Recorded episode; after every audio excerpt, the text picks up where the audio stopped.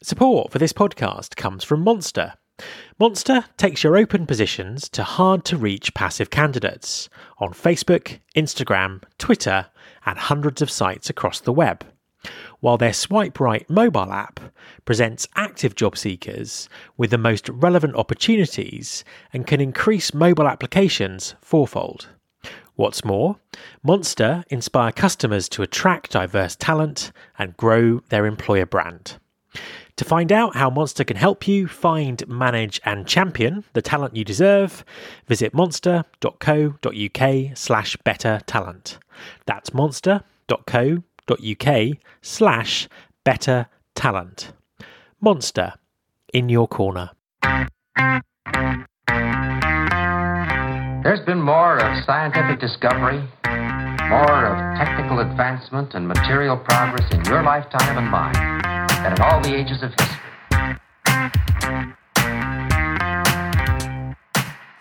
Hi everyone, this is Matt Alder. Welcome to episode 122 of the Recruiting Future podcast. In order to stay relevant in changing business environments, it's vital that talent acquisition becomes ever more sophisticated. Data driven decision making is often talked about in our industry, but how does it actually work in practice? My guest this week is Alan Agnew, Global Head of Talent Sourcing and Talent Analytics at Philips. Philips are pioneering a talent intelligence approach to solving resourcing challenges, making this an absolutely must listen interview for every talent acquisition leader. Hi, Alan, and welcome to the podcast. Hi, Matt. Um, absolute pleasure to have you on the show. Could you just introduce yourself and sort of tell everyone a little bit about you?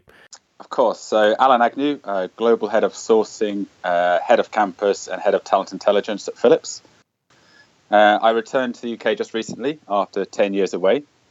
Uh, during that time, been very lucky to hold a, a, variety of roles within HR, working in some exciting places at some exciting times. Uh, I was head of executive hiring for Aviva in the UK before as a common opportunity came up to set up the Middle East office, working in Dubai and working on a joint venture with Emirates Bank. So I experienced the, the boom and bust of the region all in the space of 12 months from being sort of first man on the ground buying office furniture with my credit card to trying to expense cash purchases for visas and that sort of thing. So that was an experience. Um, I then moved to Singapore with Aviva as the HR director for APAC, with a remit to localize the business, uh, replacing expats who were there on assignment with local talent, and really promoting a, local culture fitting with our customer base. Uh, my own expat assignment was then up, uh, and I wasn't quite ready to leave Asia yet, so I joined BP, which uh, was just after the Deepwater Horizon spill. Uh, I joined in a general talent role, which, as you can imagine, quickly turned into a, a very much an employment branding position. First of all, very much damage limitation, but then a real opportunity to get creative, which is unusual for a big multinational company in that space. Uh, and then I joined Philips in Singapore uh, as head of talent acquisition for the emerging markets. Uh, my scope included China, which was experiencing double digit growth at the time, Africa, which was unlocking new markets on a, a monthly basis. India was fast becoming a, a software hub for us, uh, and Asia, uh, ASEAN, which was a new market entry into Myanmar and to Brunei. Uh, so very interesting times. Um, and then also during that time had us a secondment base in Sydney, to lead an HR transformation for the region. My current role uh, has seen me relocate to Amsterdam, uh, then on to New York, and then finally back to the UK with plenty of frequent flyer miles back into Amsterdam. Uh, initially set up a talent intelligence function, um, so centralized function providing market and talent intelligence, which really allows us to make informed decisions. Uh, we contribute to the M&A activity, uh, both through identification and assessment, uh, of course, our location strategy, uh, trying to determine our buy versus build strategy through skills research, and really sort of transforming the sourcing team as well uh, in light of the Philips transformation at that time uh, that was on our agenda. Fantastic. Um, that's certainly a very interesting um, background, taken in a lot of different, uh, a lot of different places and challenges as well. Um, before, I'm really interested to sort of talk a bit more about how the, the journey Philips has been on and, uh, you know, get some more insight into the talent intelligence approach.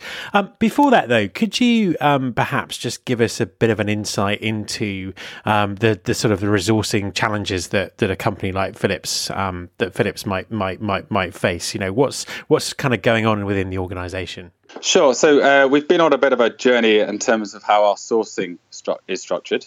Uh, our sourcing team was followed the traditional model of all hard to fill roles uh, with high volume. Um, now, the problem there with Philips going through a transformation is that all or most roles were hard to fill. Uh, we had big variety. So one week, one day we could be starting on a head of legal, the next day head of digital, and so more often than not we were starting with a blank piece of paper, and we really were playing the role of order takers. Uh, we were receiving roles that recruiters had been working on for weeks, so starting on a back foot. Uh, and we were competing against the inbox of immediately available candidates and against agencies. And I think the tipping point came for me is when I heard on the telephone some of our um, sources speaking to candidates and putting the phone down quite quickly. And as they put the phone down, they said, Well, he was great, but just not right for the high volume of recruitment that I had on my desk at this moment in time. So, with that, we redesigned the scope of the sourcing team. Um, my team is now functionally aligned uh, against only three key segments, which were carefully selected, um, identified as being key segments to accelerate our transformation. So, digital being one, whereby I think we need to be creative in our search because you don't find these guys on LinkedIn. Research and development is another um, that's full of new roles in the marketplace.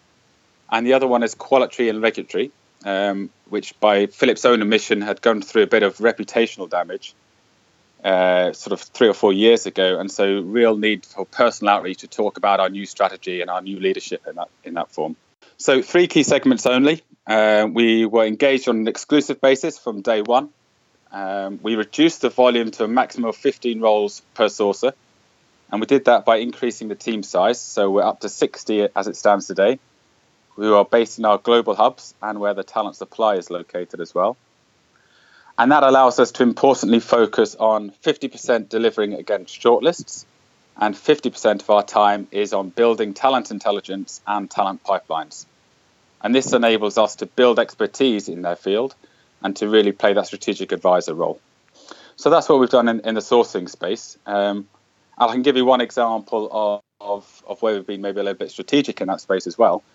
Philips as a business, um, we've traditionally recruited from within industry, uh, and if I'm really honest, from the same three or four competitors. But the rapid digitalization in our industry has really ignited the demand for software enabled solutions.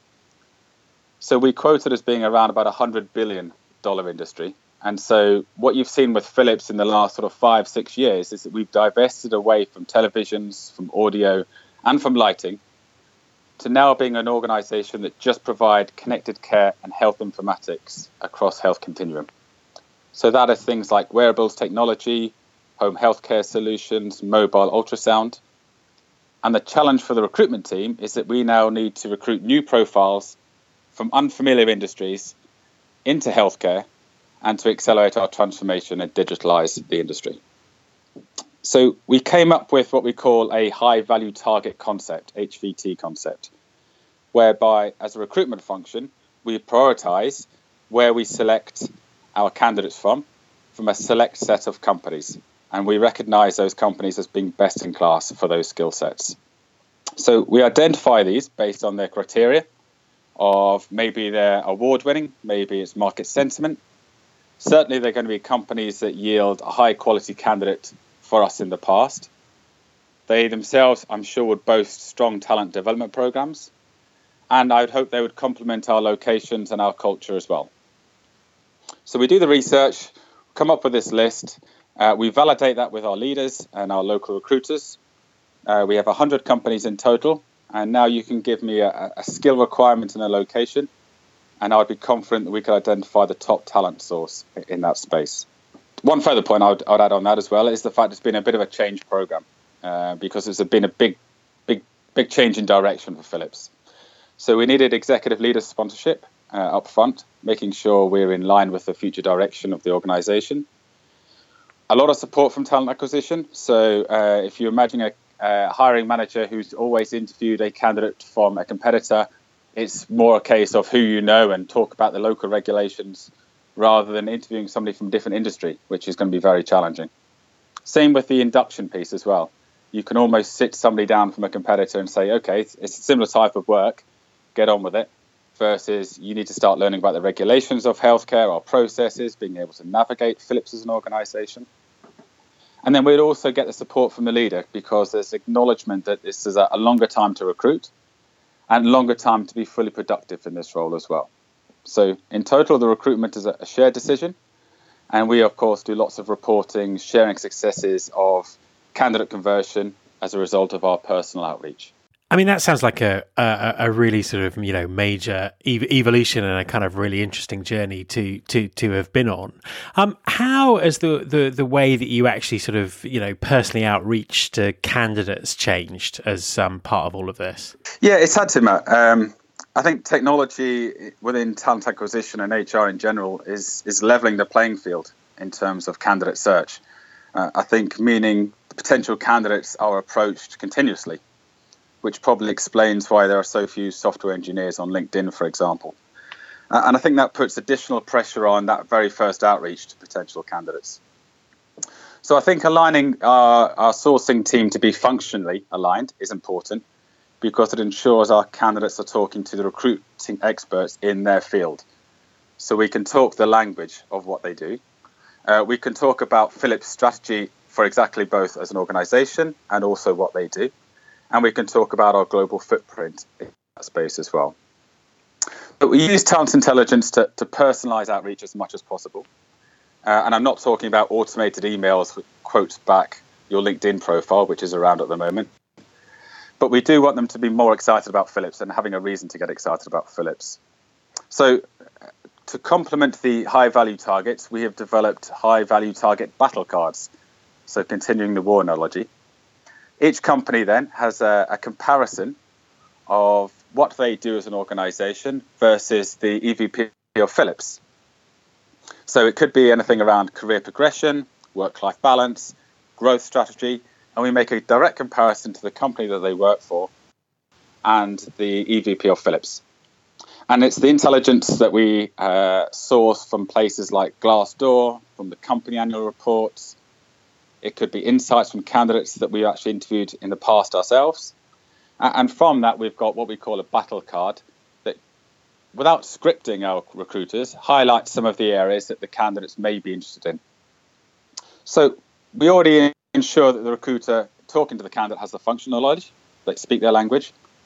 We highlight where Philips is strong in our EVP without, of course, being critical of where they work.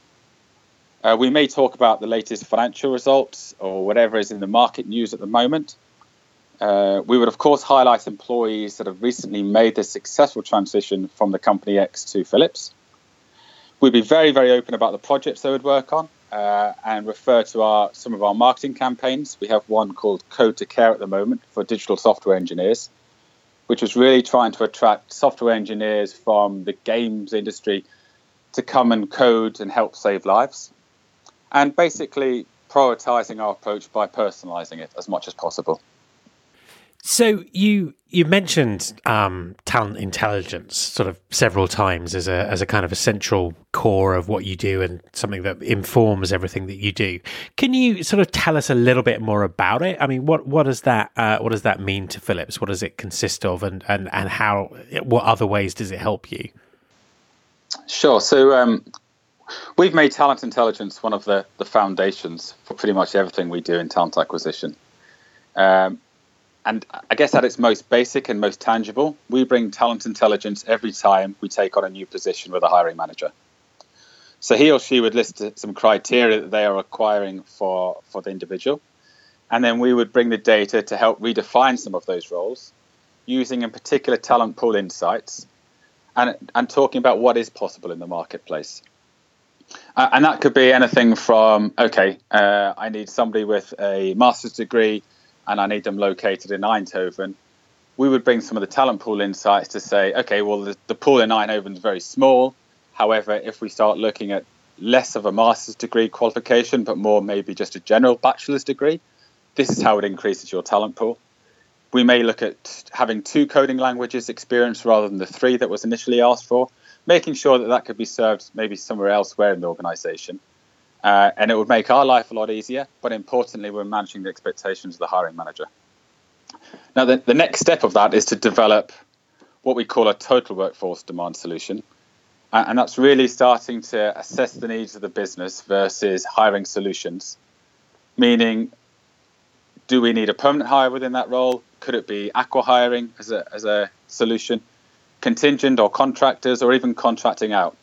And we're looking at sourcing all of these different channels ourselves within Philips. Then, probably maybe at a, a more strategic level, uh, in terms of talent intelligence, well, we've always historically made decisions based on macroeconomic factors, uh, such as a location move. It would be based upon cost basis, maybe tax incentives, the political climate, or even following the competition at times. But I believe the TA function has really firmly earned a seat at the table, such as the importance of talent supply in location strategy. Uh, I think it was PwC a couple of years ago put a figure of 150 billion dollars on what they call talent mismatch, whereby organisations could not recruit according to their strategic workforce plans, and that's really the role that we play to try and bridge some of that gap. So as a result, any location change within Philips needs to go through my team. Uh, our team study the talent supply on locations, um, both the current supply and also the future state as well. Um, we do that using everything that's in the public domain, so migration trends. We look at university graduate volumes. We look at the skills development, etc. And then we can extend that to being not just location specific, but general market specific as well. So a general skills assessment comparing the future demand of Philips uh, and our competitors as well, that's who we're competing against, versus the future supply. And that combined helps us start determining our buy versus build strategy. So that's probably two examples uh, at both extremes where we've used talent intelligence to start impacting some of those commercial decisions. Um, where I'm very keen for the function to go next is looking and working closely with our sales and bid teams as well, and what talent insights can provide into those teams for competitive advantage in sales or, or bid management. That's an absolutely fascinating approach. What um, what kind of results have you got from it? What what are you seeing in terms of um, you know what's coming back from this sort of intelligence centric way of uh, approaching resourcing? Uh, well, a couple of things. So, in the location example that I just gave, we've actually we've actually vetoed and blocked some of the locations simply because we didn't think there was enough talent available uh, longer term there. Um, and, and, again, that was one of maybe three or four different factors why we actually didn't go ahead with those locations in the end. But I think it was an important contribution that we made. From a, an M&A perspective, we are asked to do an assessment on organisations we're potentially targeting uh, or acquiring, I should say. And, and, we assess the talent that currently exists within that organization and what they would be looking for in the future. And again, that's sort of rubber stamping some of those acquisitions. And then in acqui-hiring as well, where we've been uh, asked to look at particular skill sets, uh, how long would that take to build versus to buy? We realised that the candidate market was particularly small in that space, and so we actually recommended a couple of acqui-hires of some smaller organizations that had that talent in abundance. Uh, and so a couple of those are actually going through uh, due process as we speak. You mentioned technology earlier as, as being something that's kind of you know rapidly sort of changing and influencing the the, the resourcing and uh, talent attraction space. Um, how, how do you guys use technology to kind of support these these these processes? What sort of um, you know how, how does it help you deliver deliver on all of this? So I think um, obviously the data piece is huge. Uh, data is available uh, to anybody that wants it, that, that, wants to go looking for it. Uh, for some of this data, you can pay an additional premium, of course, and have it consolidated. Uh, but I guess the, the real key piece is how do we interpret that data, and what does that then mean for Philips as an organisation? And that's where we sort of, I guess, really sort of uh, earn our pound of flesh, as it were. Um, so translating whatever is available in that marketplace, um, that could be through a variety of sources. It could be through some basic LinkedIn talent data. It could be something a little bit more advanced, such as a TalentNeuron data assessment. Um, and, uh, and, then we translate that and put it into a business context. So, what does that mean for Philips? final question what's next? I mean, where where do you take this next? How how do you see it developing over the next sort of eighteen months, two years? Uh, I think if you look at the foundation, foundational pillars um, that TA is based upon, I, I, don't think much has changed uh, in, in recent times and probably even longer times as well. I think certainly if you compare to other industries, um, we watch our TV on demand, we stream our music, we download our books, and we rate our Uber drivers. I think recruitment is crying out for that consumerism approach uh, at the very least. So, transparency through our recruitment process uh, and career paths. So, knowing exactly who you're going to meet, how long that's going to take, when there's going to be a decision, for example. Uh, personalization is a big one. Um, the targeted outreach is a basic example that I gave us, but I, see that advancing. Uh, personalization through assessment, through induction, through a reward. Uh, I think it still amuses me how there's a, a one size fits all policy in organisations that is expected to benefit, you know, the five generations of employees, uh, whilst at the same time we are all aiming for a diverse workforce. Uh, and I think continued data-driven decision making as well. Uh, if you look at the employment trends, the, the big two are very interesting. The concept of the gig worker to me is a realization simply of the flexible firm concept, which was uh, coined by Atkinson, I think, in the 80s which was having a set of core workers and peripheral workers. And then the other big trend featuring in the media at the moment is the demand for talent, how it's outstripping supply. Uh, it's what keeps us awake at night. And of course, was exactly that concept predicted by McKinsey in the War for Talent. And that was published in the 90s. So I think these secular trends um, may have peaked at the moment, but may not have matured. And so I'm sure probably in the next 10 years or so that we will still be planning for changing demographics, changing our workforce composition. Um, I just hope and pray that we would all agree by then that AI and robotics will augment our workforce rather than be taking over our jobs, because that's a continuous debate. Absolutely. We, we live in very interesting times.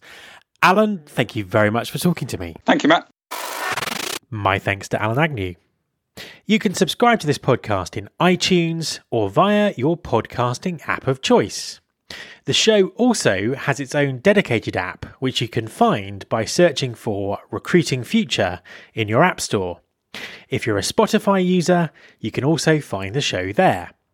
You can find all the past episodes at www.rfpodcast.com on that site, you can also subscribe to the mailing list and find out more about working with me. Thanks very much for listening. I'll be back next week, and I hope you'll join me.